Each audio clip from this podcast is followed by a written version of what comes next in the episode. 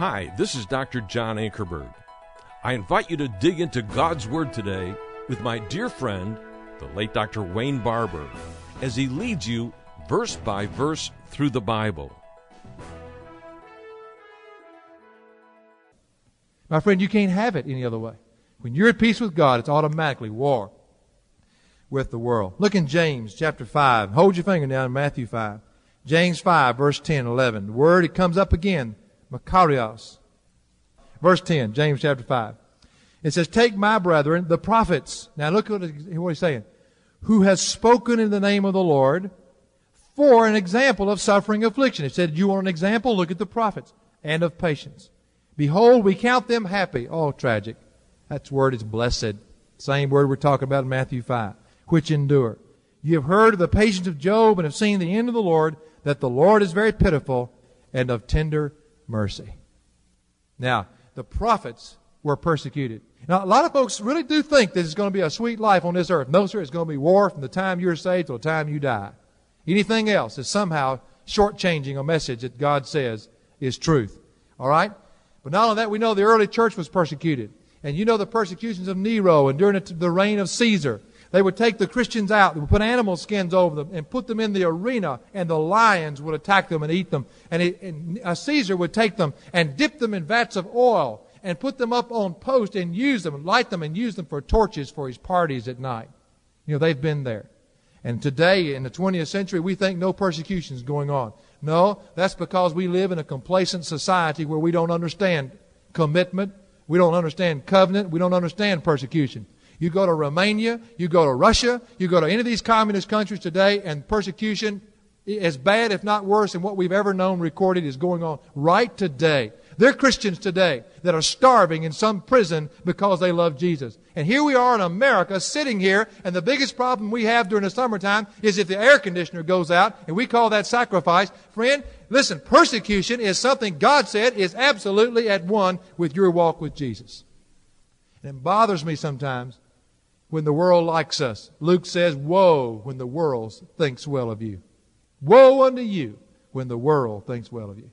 Now, when we come to the Word and we start walking and living the Word, then the world is not going to think well of us, and persecution will come. So the reality of persecution, I just want you to know it's part of your walk. There's no way around it.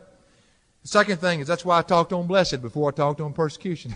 Second thing about it is the reason for persecution. Now, we've already established the fact that when you make peace with God, you've declared war on the world. Look in Matthew chapter 10.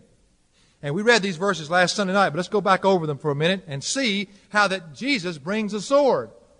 And when the angel made the announcement, peace on earth, he wasn't talking about the fact that nations would live together peacefully. That's going to come when Jesus comes back himself. He'll establish that. But he was talking about it's possible on earth for man to be absolutely at one with God and to walk in cooperation with him. Now, Matthew chapter 10 and verse 34 first. It says, think not that I am come to send peace on earth. I came not to send peace, but a sword. For I am come to set a man at variance against his father, and the daughter against her mother, and the daughter-in-law against her mother-in-law. And a man's foes shall be they of his own household. Do you realize that? Much of the persecution that you receive in this life may come from your own family. In verse 16 through 18, behold, I send you forth as sheep in the midst of wolves. Be ye therefore wise as serpents and harmless as doves. But beware of men, for they will deliver you up to the councils, and they will scourge you in their synagogues. Why would they do this? For all we're doing is preaching Jesus. That's right, but they're not at peace with him. They're at peace with the world, and the two can't coexist. Verse 18, it says, and ye shall be brought before governors and kings for my sake. There's those words again, for a testimony against them and the Gentiles. Look with me in verse 21. And the brother shall deliver up the brother to death, and the father the child, and the children shall rise up against their parents and cause them to be put to death. And ye shall be hated of all men for my name's sake, but he that endureth to the end shall be saved. And so we understand the reason for persecution is the fact that people cannot take it. If they're not at peace with God, they cannot stand a life that is. For there's war that automatically has been created. Now, a person at peace with God, make sure you understand, has abandoned himself to God, walks obedient to God's Word. That's what we mean when he's at peace with God. Now, I want to go back through the Beatitudes and show you how this thing works out. And how the persecution starts the moment you choose to be helpless, poor in spirit. In verse 3 of Matthew 5, it says, blessed are the poor in spirit. All right, the moment you choose to be poor in spirit, your persecution starts. Now, that kind of persecution normally comes from the religious world.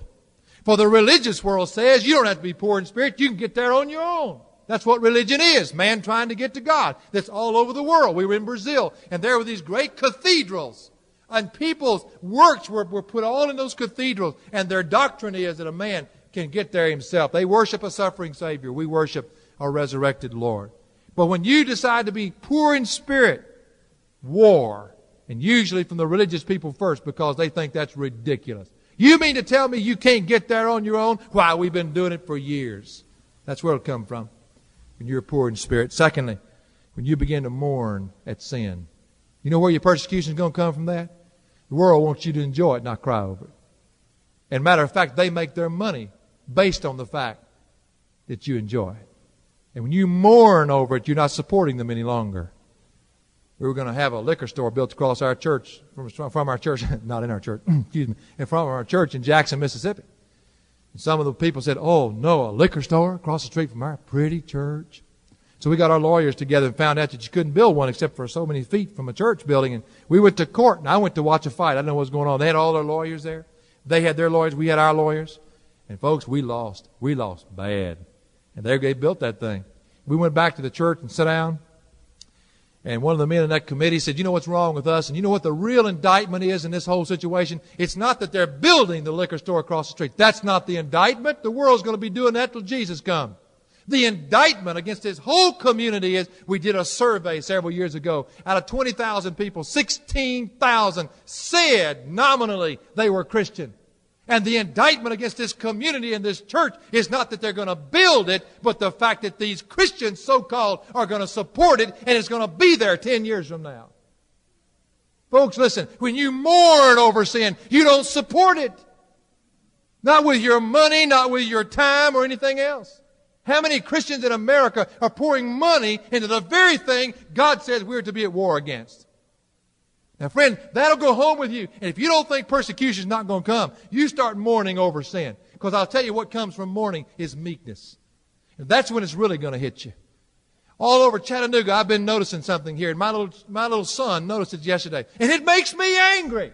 These signs about this interstate something cinema. And a lewdly clad woman on it. They're all over this town. You know what? Satan flags his banners in front of us every time we go to work, and we don't do one thing about it. My friend, when you get meek, you get angry, and you do something, and the world does not like that. That's why they don't like Jerry Falwell. I don't care what you think about Jerry Falwell. I'm going to pray for him till the day I die. He's got enough courage to stand up and do something. That's why Penthouse Magazine and all these other people took up several hundred thousands of dollars to get him off the air. That immediately told me he was right. You see what's wrong with us? We're not persecuted. We have learned to live coexisting with Satan in this world. That's what's wrong with us. We can't relate to verse 10. Our persecution is self-inflicted. It doesn't come from a walk with God. Well, it says in verse 6, you hunger and thirst for righteousness. You know what you're going to receive out of that? You're going to be called a fanatic. Oh, they may call you a charismatic. Or they may call you a holiness. They may call you all kind of weird things. When you start hungering and thirst for righteousness, friend, people around you cannot stand it. They can't stand it. And friend, it's going to hurt you, and I've been hurt, and I know what I'm talking about. Your friends are going to turn on your back. Or turn their back on you. And friend, listen, that's when it hurts. When the only thing you're doing, the only thing you're guilty of, is loving the very Lord who died for you. And the reason they turn on you is because they reject Jesus being king of their life. They can't stand it. That's what he told Samuel when Samuel hung his head that day. He said, Samuel, relax, son. They're not rejecting you. They're rejecting me being the king over Israel. Well, then you're going to start showing mercy. You know what's going to happen to you then? They're going to take advantage of you. You look out. Every charlatan in the country. That's why I'm glad we're protected by discernment. That's one of the gifts God gives us, to know when and when not. I'm not filling in all the blanks, just giving you an idea. Then you're going to decide to be pure in heart. And when you get pure in heart, you're going to start lining up your actions with your nature. Brother, It's going to come. I had no idea it's going to do this to me. You know, this is really real, isn't it? This is really where we are. I wonder if I stopped right now and just asked how many of you are playing games with God. I wonder how many are. I love every one of you. But I tell you one thing, I'm not impressed by how good a person acts or how nice they are or how well they smile. And neither is God. I'm just going to ask you a question. How much persecution really is yours today? How many people really revile you? Or do people say well of you? They like you. They got the best of both worlds. I really believe this is the key right here, this message. Because I believe this sermon will be nothing more than another series. If we don't understand, if this stuff is not in our life, God's saying something to us. Well, when you start being a peacemaker, you hang on. Because when you try to get other people established in the same relationship you've got with God, they're going to slam doors in your face. Howard Seitz and Rick and Greg went out visiting not long ago in this community, and they knocked on doors just at random. All the sweet people that are in East Brainerd. Did you get in any of them, Greg? Not one. Not one let them inside their house.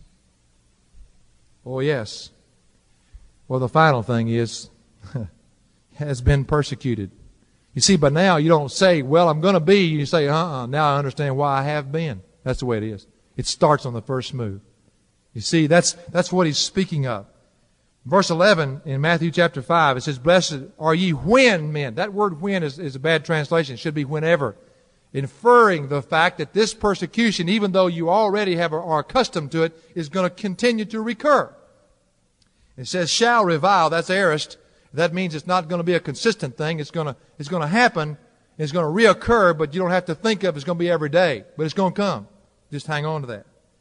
It will occur. Now, there's a contrast to this. There's a lot of people who feel like they're being persecuted that really aren't. It's self-inflicted.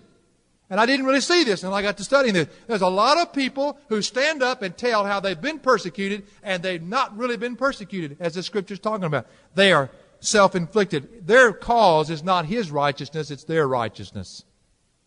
Now, let me just share a little bit of this with you so you won't lose me. Persecution never needs to be sought after. There's some people, because they're not persecuted, want to go out and get some, so they do something melodramatic and certainly bring the whole town down on top of them. They're rebels looking for a cause. This is what's hurt Jerry Falwell and people like that, so people trying to rally with him. I went to one of his rallies in Jackson, Mississippi, the only Southern Baptist preacher in the whole building, which was a shame. And I found out, man, there's a bunch of rebels sitting out there just wanting to be persecuted. They got a persecution complex. It's not for his righteousness, it's for their righteousness. And that's what's hurting these fellas. They're rallying in on it. He can't help that. You couldn't help it. But you see, a lot of people are getting persecution because they're stirring it up themselves. But it's not for him, it's for them. Let me ask you a question. How do you know whether or not the two are the same? Or what's the difference? Well, first of all, do you feel everybody's criticizing you? Do you feel everybody's just on your case? Well, chances are you overrate your importance. And you're doing it for yourself to start with. I have this terrible habit. You know, I just get so honest sometimes. I'm wondering when it's going to catch up with me. But I'm going to be honest with you, all right? I'm not made anything. I'm just up here. The word's the authority, not me. But I'll go after the services meantime. I'll say, now, Dinah, how'd that sound? Well, I don't mean it like I'm asking it. She knows my spirit. And she knows when it's God. And she knows when it's Wayne, okay? But I'm almost to the point now I'm going to quit doing that because I don't even want to know. If I pray and ask God to do it, I'm just going to let her go and just trust God for the results. If I'm doing it for Him, who cares how it sounds? Well, everybody's on my case. Well, why are they on your case? You think too much of yourself to start with. You see? And it's your righteousness, not His to start with. Those questions I don't believe would even be there. I'm talking to me, so if y'all get anything out of that, you're welcome. Secondly, you feel like you're pretty sharp in your knowledge. Pretty intelligent, aren't you? Isn't God glad to have you on His side? You ever feel that way? And if anybody's got a question, boy, just ask me. I'll tell them. I got the answer. You're arrogant with it. And thirdly, do you make mountains out of molehills? You ever been around folks that do that? Make mountains out of molehills. Well, let's look over in 1 Peter chapter 4. There's a molehill maker or a mountain maker over here. 1 Peter chapter 4 and verse 14 through 16. Now, he really contrasts these two kinds of suffering real well in this context. I want you to see this.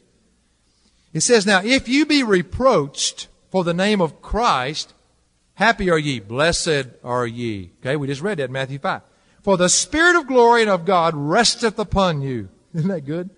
On their part he is evil spoken of, but on your part he is glorified. And see what he's saying? You're going to be blessed. Now watch the next verse.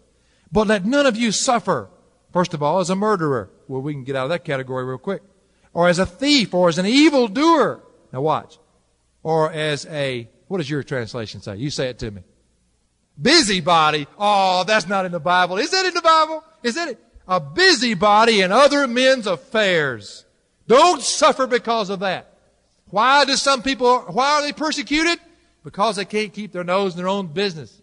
They're always trying to figure out somebody else. And people revile them. And what do? They come before the altar and say, oh, I've been persecuted. That's not what he's talking about. Verse 17, for the time has come and judgment must begin at the house of God. Good night. If it's going to start anywhere, it better start with us.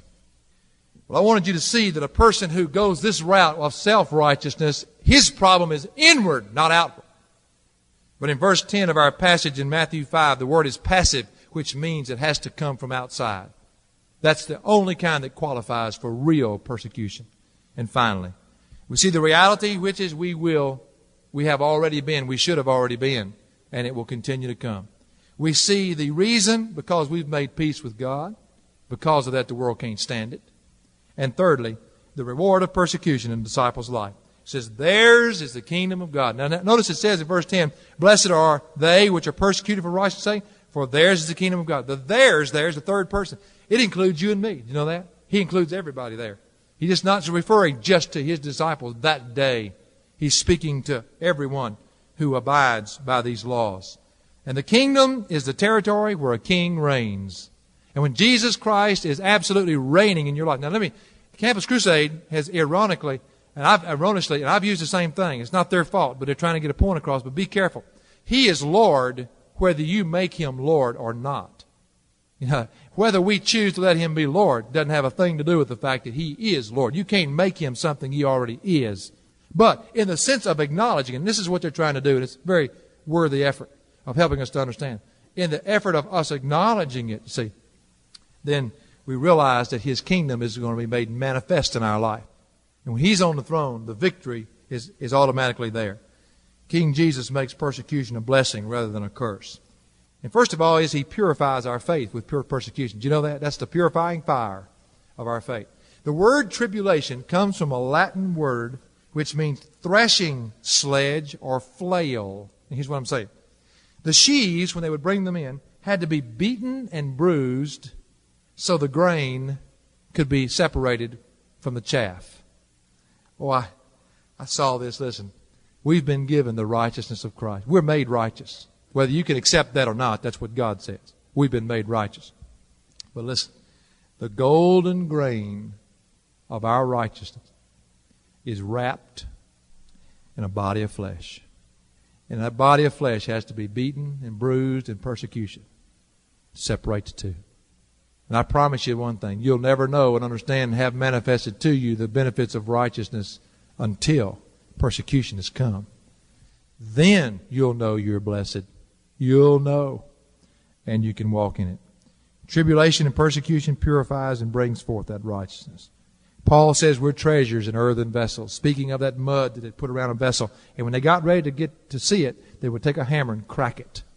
That's what persecution does for you and I. It breaks down that old flesh attitude and brings forth that which God has made us as his righteousness. Look with me in 2 Corinthians chapter 4. We're about through. We're circling the field. The flaps are down. 2 Corinthians chapter 4, verse 8. Gives you a good picture of how a person goes through persecution. It's beautiful. Marvelous contrast to how some. It says in verse 8, we are troubled on every side, yet not distressed. Why would they not be distressed? Because internally they had the nature of God. That was his peace. We are perplexed, but not in despair. Persecuted, there's the word, but not forsaken.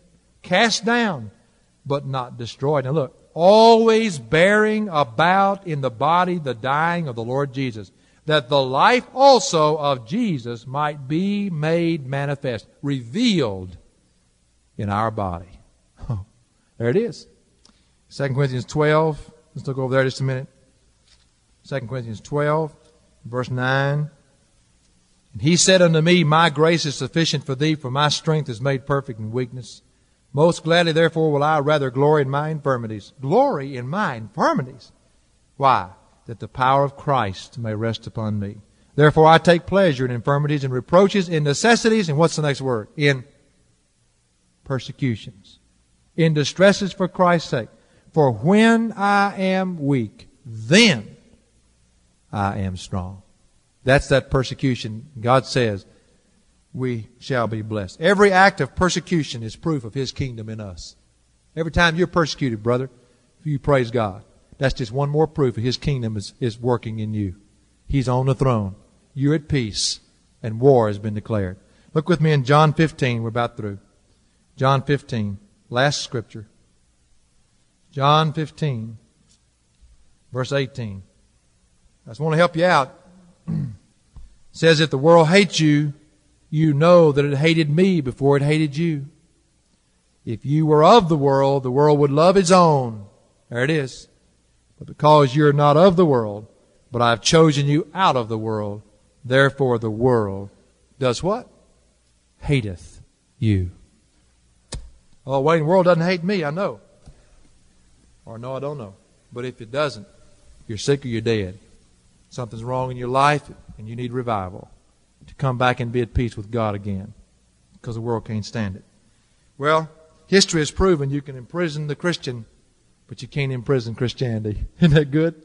You can put the Christian in prison, but you can't imprison Christianity. And the more we're persecuted, you know, one of these days, God's going to deal with the devil finally. He's dealt with him on the cross. And I hadn't gotten into all that. We're studying life after death. We hadn't got that far yet. But you know what? When that happens, there's one question ought to be asked. You dummy, didn't you realize the more persecution, all you did was further the cause of the gospel? That's what Paul said in Philippians 1:12. Because he was in prison, it said he has caused the furtherance of the gospel. You can imprison the Christian, but you can't imprison Christianity. Blessed are you when you're persecuted for my sake. Well, let's bow our heads for a word of prayer. Father, I'm so grateful that we're not governed by the standards of men. For, Lord, if we were, we'd all be just simply seeking after vanity. For, Lord, we can fool everybody, but we can't fool you. And, oh, God, I pray that we would not live a lifestyle that was such a milquetoast commitment that the world would love us and the Christians would too. Oh, God, help us to remember Luke 6. Woe unto us when people think well of us. Lord, I realize that the Christians are going to love us, and that's the way you've made the body. And I realize, Father, we'll always have friends, and the friends will be real friends. But, Father, may they never be the world. May our stand bring forth your sword. And, God, I thank you so much that we can walk at peace with you. Father, there's a lot in my life that needs working on. And, God, well, Father, I just want to thank you for what these Beatitudes have meant to my life. And Lord, help us to stop playing silly games, oh God, and be what you've asked us to be. Start with me, in Jesus' name. For additional resources, log on to jashow.org.